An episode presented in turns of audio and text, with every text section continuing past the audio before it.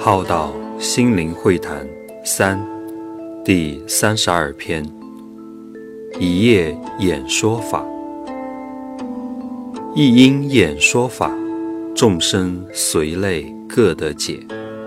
一片叶子，清洁人员看见打扫的事物，看到了清洁与脏乱；生物学家看到的是植物的枯萎变化，气象学家看到一叶知秋，秋天不远了；科学家看到了地心引力，研究科学知识道理；哲学家看到了落叶归根，告老还乡与回归；修行者看到了成住坏空，生灭变化。